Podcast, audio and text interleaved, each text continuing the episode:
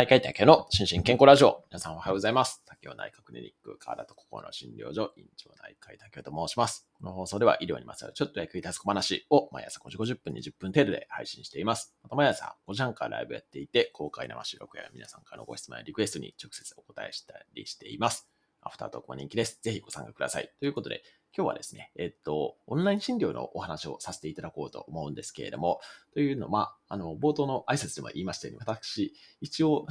メインは勤務医なんですけれども、一応開業医もやっておりまして、竹尾内科クリニックカラダとココロの診療所っていうのを今年の1月かなに開業して、で、もう半年ちょいぐらいですね、えー、まあオンライン診療メインであの診療をさせていただいてるんですね。で、まあ結構半年経ってですね、まあ当初は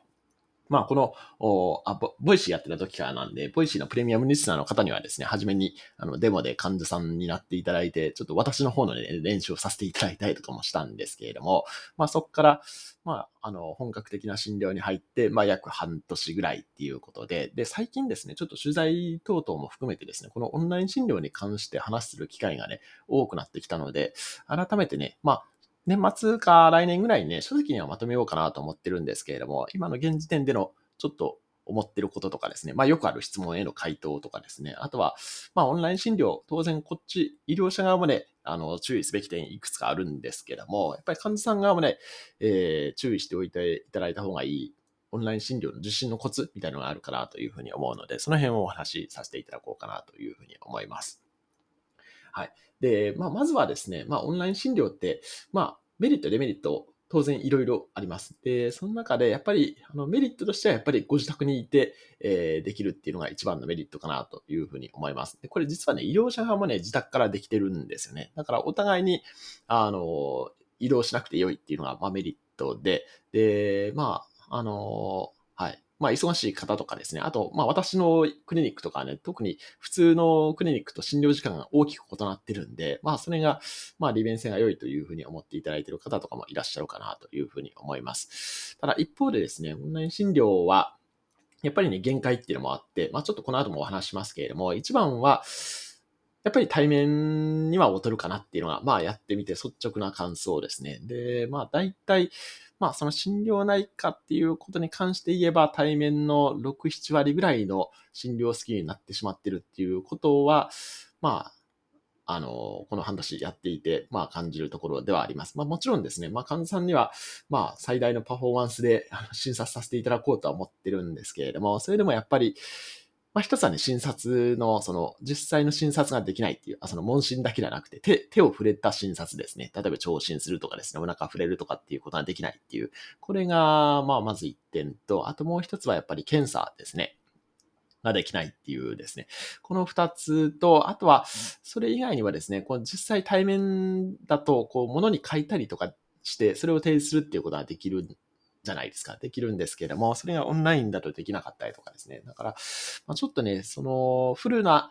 診療スキルすべてを発揮できないっていうところが、まあ、オンライン診療のデメリットではあるんですけれども、ただ、まあ、やっぱり、あの、土地、あ、あの、地域とかですね、あと時間とかを問わずに受診できるっていうところが、まあ、メリットなんじゃないかなというふうに思います。で、えっ、ー、と、まあ、あ、ここからね、オンライン診療のちょっとコツのお話に行こうと思うんですけども、えー、っと、あ、その前にですね、その前によくある質問に答えるんだった。あの、よくある質問ですね。あの、私のクリニックですね、ちょっと特殊な方式をとっていて、えー、っと、電話番号をね、開示してないんですよね。まあ、実は調べたら出てきてしまうんですけれども、基本的にはね、LINE の公式アカウントで、えー、事前に問い合わせしていただいて、で、そこで、まあ、オンライン診療ができるだろうという、こっちもですね、えこっちもオンライン診療ができるし、えっ、ー、と、向こう側、患者さん側もオンライン診療が、あしてほしいっていう場合にのみ診察をお受けすることになっていて、実際にはですね、あの、問い合わせの半分ぐらいの方はね、受診に至らないっていうことに今現状なってるんですね。で、まあそこでよくある質問とかですね、あの、やりとりを少しご紹介させていただこうと思うんですけども、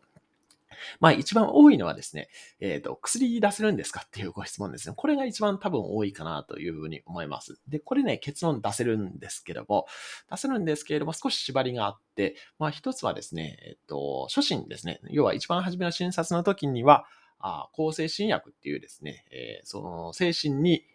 効く薬ですね。は原則として出せない。あと麻薬も出せないっていう、オピオイドも出せないっていうのもあるんですけど、まあオピオイドはね、今のところね、出す、出そうという方がいないんで、ただまあ抗生新薬に関してはね、もともと他の病院で入っていてみたいな方とかいらっしゃったりして、それ、ね、その方が転院希望みたいなケースもあったりするんですけれども、その場合でも基本的にはね、こちらで、あの、一番最初の診察で、抗精神薬というその精神面に作用する薬を出せないっていうことになっています。まあ、なので、まあそこら辺はね、ご理解いただく必要性はあるんですけれども、ただ、あそれ以外の薬ですね。まあ例えば普通の何でもいいですけど、まあ痛み止めとかですね、あと漢方薬とか、その辺とか普通に出すことが可能です。で、えっ、ー、と、お薬のね、受け取りどうなるんだっていう質問もね、よくいただくんですけれども、これもですね、あの、一応二通りのパターンを用意していて、一つは今までのかかりつけがあるのであれば、そのかかりつけのところで、えー、いつも通りもらっていただくっていう。で、これどうしてるかっていうと、こちら側から診察が終わった段階で、まあ、処方箋って、まあ、普通対面だったら処方箋もらうと思うんですけれども、それを、あの、こちら側から、あ直接薬局に、あの、これファックスなんですけどね。あの、ファックスして、で、そこで、まあ、原本は後ほど郵送するんですけれども、まあ、いつも通りもらっていただくっていうのが、まあ、パターンの一つ目ですね。で、もう一つは、あの、オンラインの、えっ、ー、と、服薬指導ですね、をやってる企業さんとかがあって、で、そこと連携してですね、あの、全国に2カ所拠点を持ってていただいていて、で、そこに、えっ、ー、と、私が処方箋を流して、で、そこでオンライン服薬指導と、処方箋に基づいた調査をして、お薬を郵送で出してもらうっていうような、そういう2パターン用意してるんですけれども、後者をね、使う方はね、今のところね、お一人もいらっしゃらない。やっぱり、まあ、近くの馴染んだところでもらいたいっていう方が多くて、ただまあ、それだと、まあ、普通の対面の診察とあまり変わりないような、あの、まあ、薬のもらい方みたいな、そんな感じになるかなというふうに思います。はい。っていうのが、まあ、一番よくある質問ですね。で、あとは、あの、お金ですね。費用どうなりますかっていうような質問もね、結構いただくんですけれども、費用に関してはですね、これは、えっ、ー、と、まあ、結論、対面よりも圧倒的に安くなります。はい。で、まあ、安くなるということは、こちらはね、もう、儲からないっていうか、あの、利益にならないっていうまあ実はね、半年ぐらいね、超赤字垂れ流しでやってるんですけども、はい、いう感じで、というのはこれも、あの、診療報酬っていう、その国が決めてる、こう、医療のあの、価格表みたいなのがあるんですけれども、これが、あの、オンライン診療はだいたい対面の8割だけぐらいになってるんですね。まあ、要はオンライン診療の方が安くなってるんです。で、加えて、えっ、ー、と、受診していただくと、多分明細にですね、今、なんとか加算とかですね、なんとかかんとか費みたいなのがこう初診料、再診料以外にね、とか、あの、処方箋料以外についてきてると思うんですけれども、そういうのがですね、オンラインだと、あの、つけられない、あの、加算みたいなのも結構あるんですね。だから、あの、基本的には少なくとも保険診療の支払う額ですね、に関してはね、オンライン診療が対面を上回るということは、まあ、まずないですね。はい。っていう感じです。ただ、まあ、あの、オンライン診療の場合には、あの、システム手数料をですね、えー、その、オンライン診療で診察するシステム管理料かな、はい、いうのを取っても良いということになっていて、まあ、私のクリニックだったら1回、あの、1100円になってるんですけれども、まあ、それでもね、対面より安いんじゃないかなというふうに思いますね。だから、あの、オンライン診療だとね、あの、逆にコストかかるんじゃないかっていうふうに思ってる方もいらっしゃいますけれども、あの、そんなことはなくて、実際には逆っていう、オンライン診療の方が安くなることの方が多いっていう、そんな感じですね。はい。っていうのが、まあ、よくある質問かなと思います。で、えっ、ー、と、で、ここからちょっとオンライン診療でね、やっぱり患者さん側のコツもね、いくつかお話したいなと思うんですけれども、まあ、まずはですね、まずはやっぱりネット環境ですね。これがね、やっぱり、あの、未だに半年経って、まあ結構ね、最新の方も増えてるんですけれども、あの、特に初心の方とか、最新の方でもトラブったりすることがね、あるので、やっぱりね、ネット環境、まあできれば、あの、Wi-Fi がしっかり通じたところとかでやっていただくのがいいんじゃないかなというふうに思います。で、二つ目としては、あの、これは診察、実際にね、クリニックに行くときにはね、えー、ほとんど考えることはないんですけども、あの、プライバシーの確保ですね。これも、まあ一応オンライン診療をやる、こう、指針みたいなのも書いてあるんですけれども、やっぱり、あの、はい。他の人に聞かれるリスクとかっていうのもあったりするので、まあ、プライバシーの保たれる環境を、まあ、用意するっていう、ご自宅内とかですね、えー、用意するというのと、あとは、まあ、できればね、イヤホンとかがあった方がいいと思いますね。イヤホンとマイク、これを使っていただいた方が、まあ、音も明瞭にいけますし、あとは、まあ、他の人に聞こえないっていう点で、まあ、個人的には、イヤホンマイクはね、あの、もう本当に簡単なものでもいいんで、あの、使っていただいた方がいいんじゃないかなというふうに思います。